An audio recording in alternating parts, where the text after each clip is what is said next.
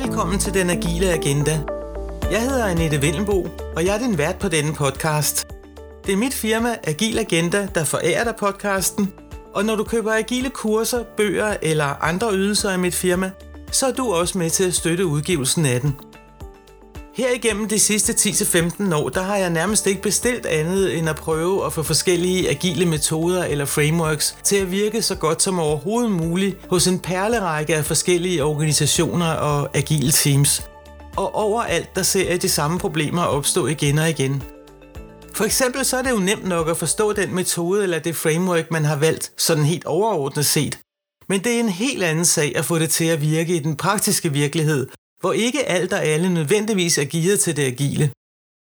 Det er der ikke så mange, der snakker om, men det gør jeg. Og alt det, jeg fortæller dig om i denne podcast, det er noget, jeg selv har arbejdet med og set med mine egne øjne. Ligesom man ikke kan sætte en total novice til at lave indviklede madopskrifter og opnå samme resultater som en mesterkok, så kan man heller ikke forvente, at man i en umoden organisation eller i umodne teams kan få indviklet agile metoder eller frameworks til at leve og virke. Det er den slags fakta, som ofte bliver glemt, når agile konsulenter eller konsulenthuse de lover det hele for det halve, og det er den slags fakta, som jeg med denne podcast forsøger at få frem i lyset, sådan så man ikke kaster sig ud i de agile farvande med bind for øjnene. Jeg må også hellere advare dig. Jeg kalder altså en spade for en spade, og her i den agile agenda, der vil jeg indimellem sige nogle ubekvemme sandheder om forskellige aspekter af det agile. De agile glansbilleder, de er altså pakket væk, for dem har du alligevel ikke nogen glæde af. Og virkeligheden, den vinder alligevel altid.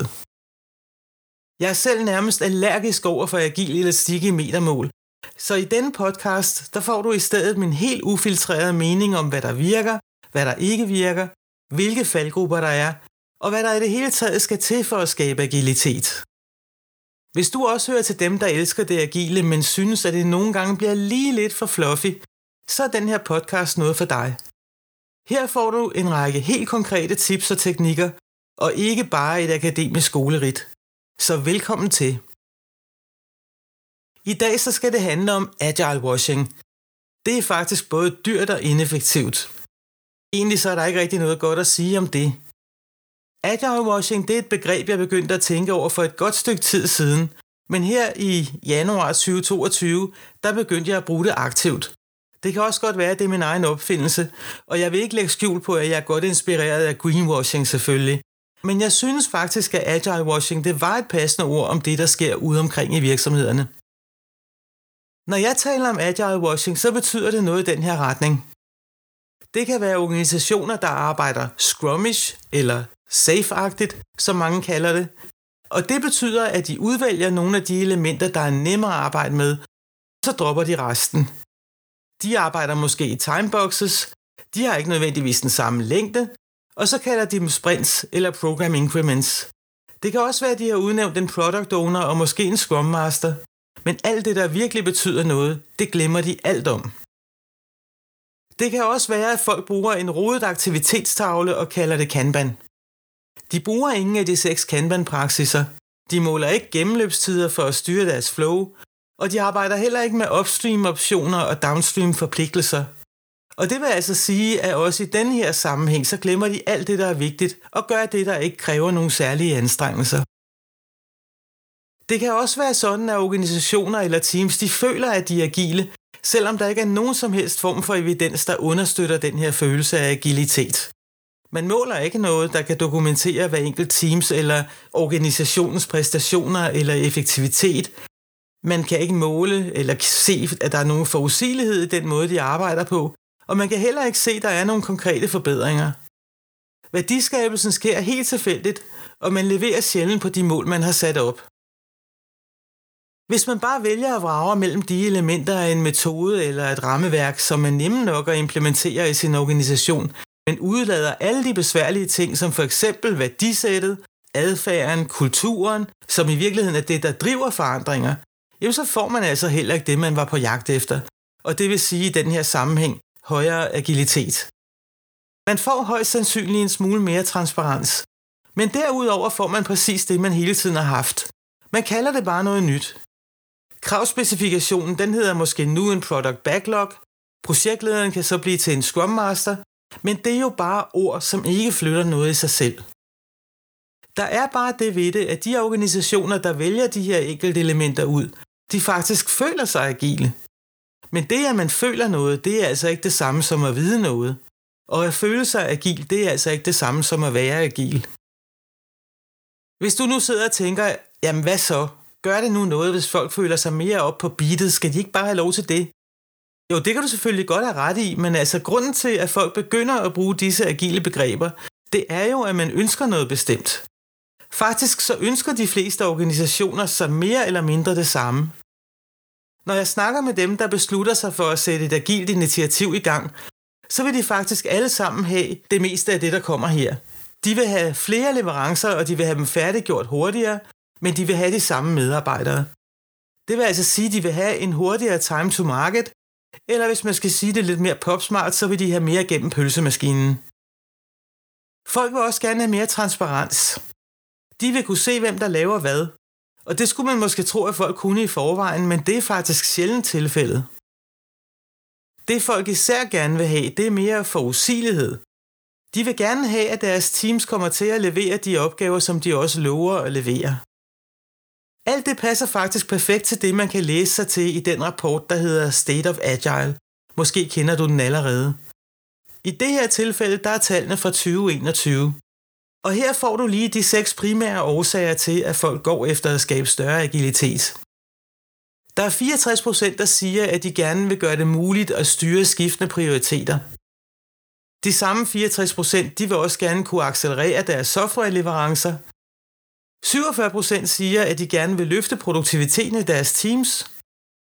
Der er også 47 procent, der siger, at de gerne vil have en større sammenhæng imellem forretningen og IT. Og så er der 42 procent, der gerne vil løfte deres softwarekvalitet. 41 procent siger, at de gerne vil have større forudsigelighed i deres leverancer. Hvis man kigger på State of Agile-rapporterne her igennem årene, så har de her årsager stort set været uforandrede. Det er det samme, folk har villet hele tiden, men pladserne har samtidig været byttet rundt. Jeg havde nørdet rundt i rapporten for 2021, så tog jeg lige en tur tilbage til min glorværdige fortid. Det var dengang, jeg arbejdede som projektleder i Digital og fik min første projektledercertificering. Det var PMP'en for Project Management Institute, og vi er tilbage i 1999. Det er altså mere end 20 år siden. Men det sjove ved det er, at målene dengang var præcis det samme. Den besked, vi fik fra hovedkvarteret i Digital, det var, at vi projektledere, vi skulle altså se at blive lidt mere forudsigelige. Cheferne ville godt have færre forsinkelser, og de ville ikke alle de fejlede projekter. De ville også have, at vi fik gennemført vores projekter hurtigere og i bedre kvalitet. Så vi fik alle sammen at vide, at nu skulle vi certificeres, og det skulle vi helst i en fart. Det var faktisk en ordre. Digital ville strømligne den måde, vi projektledere arbejdede på. De ville kort sagt have mere forudsigelighed og bedre resultater.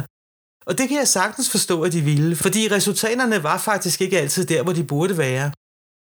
Det er også fuldstændig klart, at disse mål, det var og de er værd at forfølge.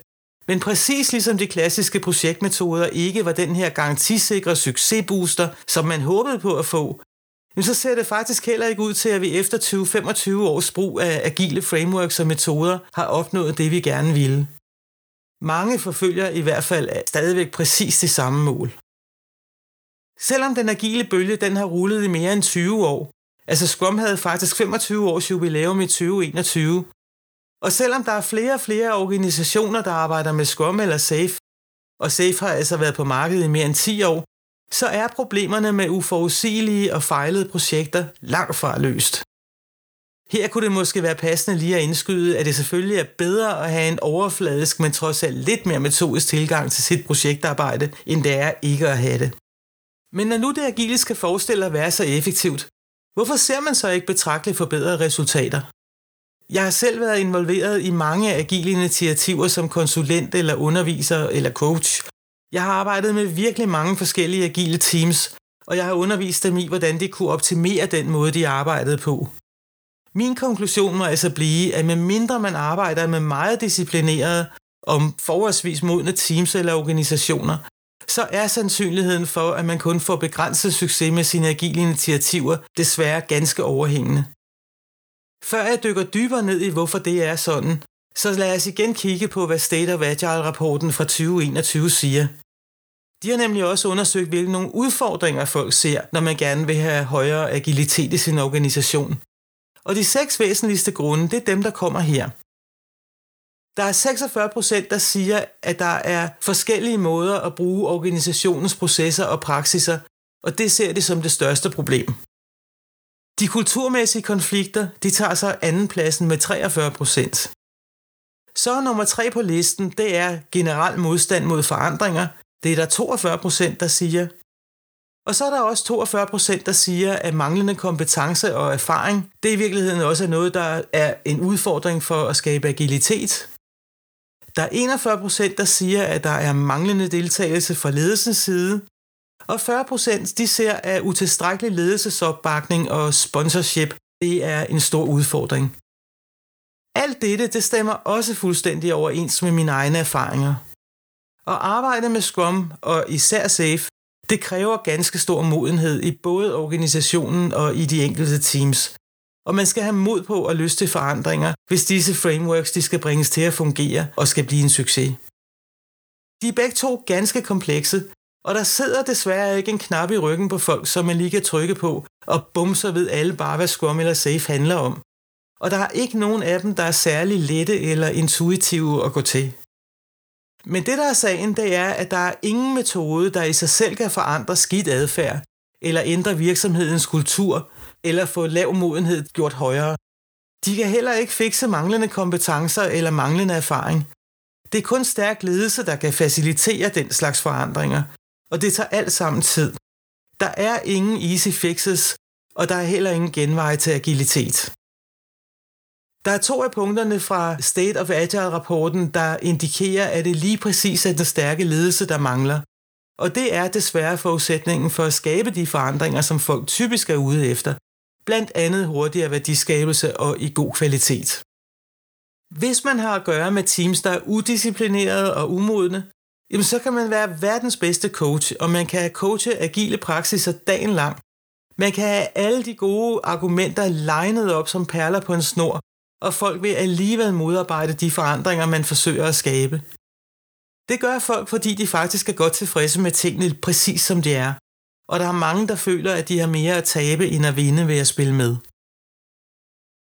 Der er også mange, der føler sig rigtig fint tilpas ved at arbejde som individer i en gruppe, frem for at være en integreret del af et team.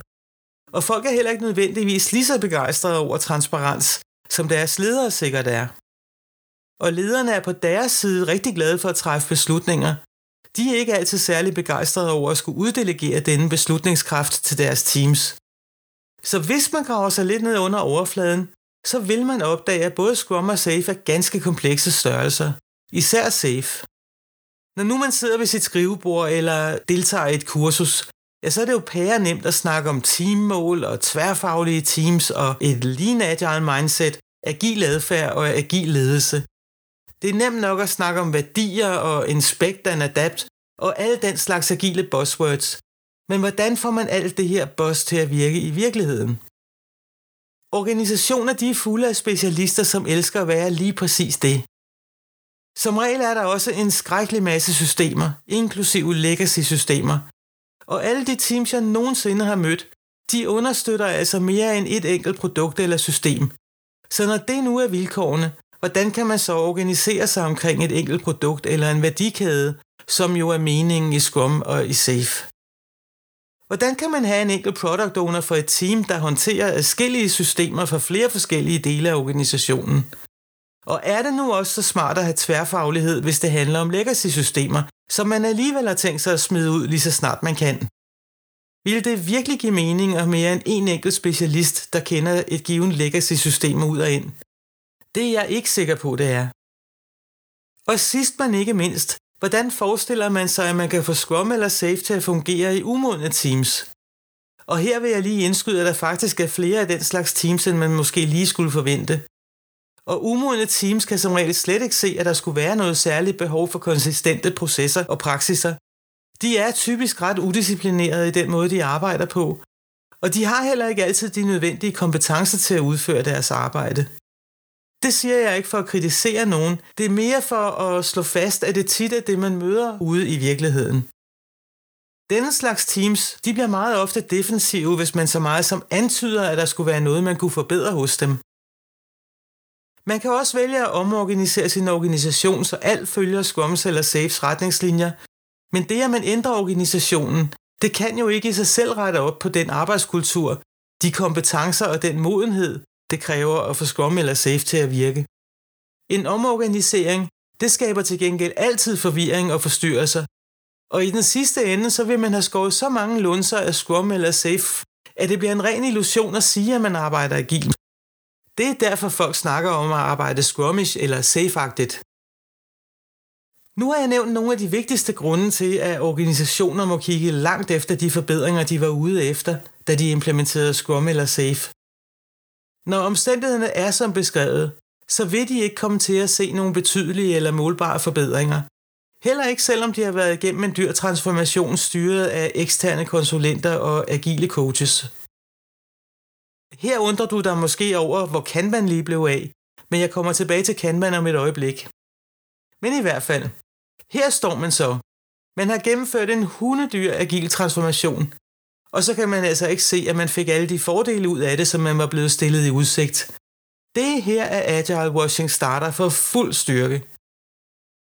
Hvis nu man har spenderet flere, ja måske endda mange millioner på at transformere sin organisation, omorganisere dem, man har undervist folk i håbet om, at så bliver vi da mere agile, og dette håb så brister, så er man nok ikke særlig fristet af at gå ud og annoncere, at man har spildt sine penge og faktisk ikke har fået ret meget andet end en smule mere transparens ud af det. Desuden er det ikke engang sikkert, at man har opdaget det sådan fat, fordi folk nu føler, at det var en succes. De måler bare ikke noget, så det vil sige, at der er nul evidens, der bakker den her følelse op. Som jeg sagde lige før, så vil de fleste organisationer opnå en større transparens, og samtidig så vil medarbejdertilfredsheden også stige, og det er da bestemt godt. Men når det kommer til forudsigelige leverancer, og en række teams, der leverer præcis det, de lover, sprint efter sprint og i en ordentlig kvalitet, så er resultaterne desværre ikke så overvældende. De fleste teams, som jeg har stødt på, de måler slet ikke deres resultater og deres fremdrift, og de er også helst fri for at gøre det, og derfor aner de faktisk ikke, om de forbedrer noget som helst eller ej. De arbejder bare bevidstløst på deres aktiviteter sprint efter sprint, og det vi ikke når i det ene sprint, det når vi der bare i det andet. Jeg har også stadig til gode at møde en organisation, som kan vise data før og efter deres agile transformation, og som derfor objektivt ved, om det har været pengene og anstrengelserne værd at gøre det. Jeg har set lige præcis 0 data, der viser, hvilke faktiske forbedringer man har opnået. Det er så en af de ting, som jeg selv sætter en ære i at etablere. Jeg vil gerne kunne dokumentere, at tingene har flyttet sig, mens jeg har været en del af en kundetransformation. Jeg synes, at følelser er godt, men data er bare bedre. Nu sidder du måske og undrer dig over, hvorfor jeg, som er agil konsulent, coach og underviser, sidder og peger de her dunkle og godt gemte sider af det agile ud. Det gør jeg simpelthen, fordi jeg er ambitiøs på vegne af de organisationer, som jeg samarbejder med, og jeg arbejder stenhårdt på at give dem mere end en feel-good agilitet. Jeg vil gerne give dem reel, evidensbaseret agilitet, som de så kan arbejde videre med, når jeg har forladt virksomheden. Og heldigvis så er det hverken en umulig eller en uopnåelig ambition. Men hvordan undgår man så feel good agilitet? Og hvordan får man skabt evidensbaseret agilitet i stedet for? Det er der faktisk flere veje til. Det kunne aldrig falde mig ind at sige, at Scrum eller Safe ikke kan virke. Jeg siger bare, at det er sværere, end folk typisk tror. Hvis man er så heldig, at man arbejder i en moden organisation og med modne teams, jamen så kan man jo i bund og grund få et hvilket som helst rammeværk eller metode til at virke. Men hvis man ikke er i den heldige situation, så må man sænke sit ambitionsniveau. Når man arbejder med umodne teams, så betaler det sig at være krystalklar omkring, hvad det er, man gerne vil have dem til at opnå. Både på den korte og på den lange bane. Man er nødt til at udstikke nogle helt klare retningslinjer, fordi de kommer ikke selv til at regne den ud. Det er ikke nødvendigvis, fordi de ikke har lyst til at spille aktivt med, men det er simpelthen, fordi de ikke har forudsætningerne for at regne det ud. De mangler simpelthen kompetencer og erfaring. Det var så også en af de udfordringer, som State of Agile pegede ud i deres rapport. Men uanset hvor modne eller umodne ens teams er, så skal de måle deres produktivitet og forudsigelighed. Fordi kun på den måde kan de vide, hvor de selv står, så de kan begynde at skabe de forbedringer, som man er ude efter. Man er simpelthen nødt til at have konkret data som sit udgangspunkt, hvis løbende forbedringer skal blive andet end bare to uforpligtende ord. Men nu kommer det så. Det bedste man kan gøre, i stedet for at prøve at reparere noget, der ikke lader sig reparere, det vil være at kigge i en helt anden retning og bruge Kanban-metoden i stedet for. Kanban fungerer nemlig uanset om et team er umodent eller ej.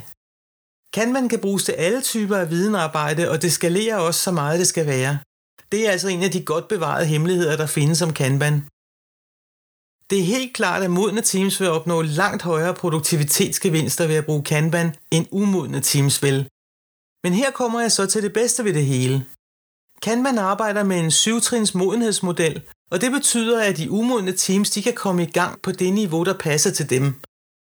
Og de ved så også altid, hvilke næste skridt de kan tage for at komme til det næste niveau. En anden kæmpe fordel ved Kanban, det er, at man hverken skal omorganisere eller introducere nye roller, som er svære at forstå. Man starter simpelthen der, hvor man allerede er, og så forbedrer man den måde, man arbejder på fra det her udgangspunkt. Derfor er det så meget lettere og billigere at vælge Kanban som sin vej mod stadig højere agilitet. Det er David Anderson, der har udviklet Kanban-metoden fra produktion til videnarbejde, og han definerer Kanban-metoden på den her måde. Kanban er pragmatisk, eksekverbar, evidensbaseret vejledning, og det er utrolig præcist sagt. Det med det pragmatiske, det er vigtigt, fordi det betyder, at det ikke er en alt eller intet metode. Umodne teams de kan starte med nogle få af de enkleste praksiser og skabe evolutionære forbedringer. Mere modne teams kan gå all in og indføre flere eller måske samtlige Kanbans praksiser og principper. Og på den måde respekterer man faktisk organisationen og de teams lige præcis for det de er, og man forventer ikke det umulige af dem. Kanban tilfører simpelthen noget realisme til den agile ligning, og man behøver ikke en bus fuld af konsulenter, og man behøver heller ikke at hyre en masse agile coaches for at få systemet til at virke. Det evidensbaserede og datadrevne er også ekstremt vigtigt. Ud med forfængelighedsmålinger og ind med gennemløbstider. Gennemløbstider fortæller dig præcis, hvad I har været i stand til at levere ved at kigge på historisk data. Det vil sige, at gennemløbstider er altså hverken gætværk eller ønsketænkning. Det er simpelthen virkeligheden. Det er så ikke sikkert, at man kan lide det, man ser.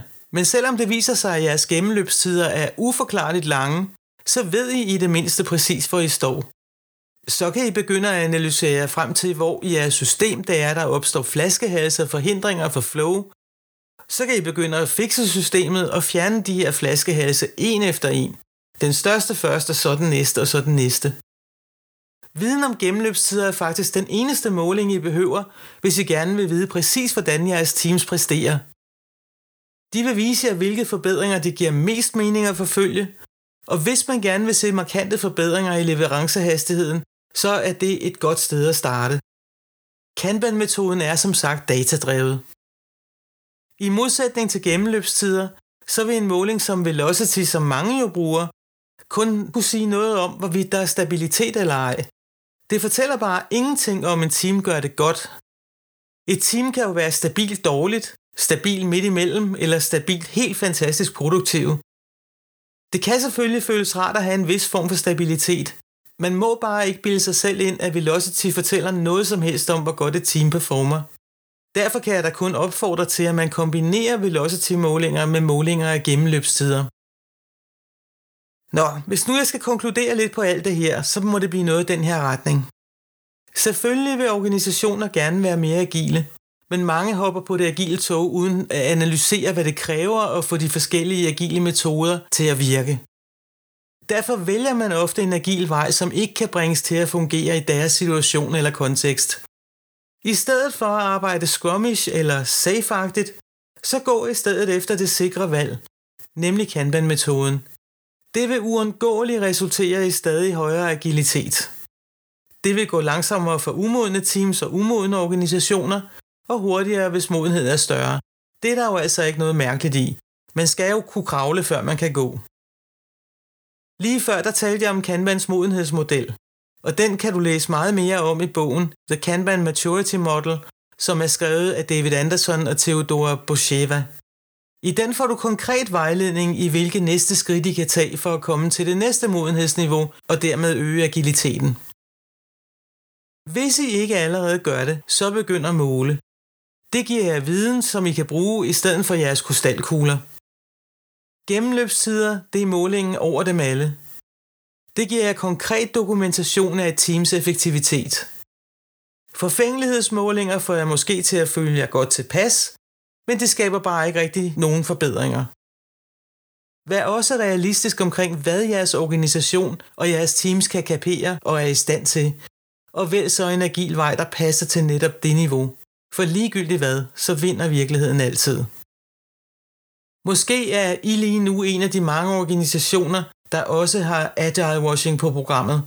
Men det behøver altså ikke at blive ved på den måde. Der er virkelig meget, man kan gøre, også uden at sadle om i forhold til den metode, man har valgt. Jeg har allerede givet dig et par konkrete tips her, men vil du have mange flere, så holder jeg faktisk kurser i, hvordan man kan rette op på de problemer, som man måtte have i sit agile system. Jeg holder kurser i agile transformationer i praksis, og her giver jeg dig simpelthen nøglen til agil succes. På det kursus der får du et par håndfulde gode og konkrete tips til, hvad I kan gøre, hvis I gerne vil optimere jeres agile resultater. Og det er lige meget, om I lige er startet eller har været i gang et stykke tid. Vi dykker også ned i, hvordan I kan revitalisere en implementering eller en transformation, der er gået lidt i stå. Og det er absolut ikke noget akademisk skolerit, men det er praktisk vejledning, som I kan tage i brug med det samme. Du kan se alle detaljerne på min hjemmeside, og den får du her. Det er www.agilagenda.com. Jeg vil slutte af med en opfordring til dig. Hvis du har emner, du godt vil have behandlet i den agile agenda, eller du har forslag til en gæst, du gerne vil have på programmet, så må du endelig kontakte mig. Jeg synes kun, det er spændende, hvis jeg kan imødekomme nogle af de behov, som I har ude i det åbne landskab. Hvis du synes, du får noget med dig fra den agile agenda, så kan du faktisk støtte udgivelsen af denne podcast. Du kan hjælpe med et bidrag på MobilePay, og det er nummer 81 82 20, og jeg siger dig, at jeg vil være super taknemmelig for din hjælpende hånd. Ellers så er der bare tilbage at sige tak for denne gang. Tak fordi du lyttede med. Jeg håber, vi høres ved en anden gang. Jeg hedder Annette Vindelbo, og jeg er din vært på denne podcast, der hedder Den Agile Agenda.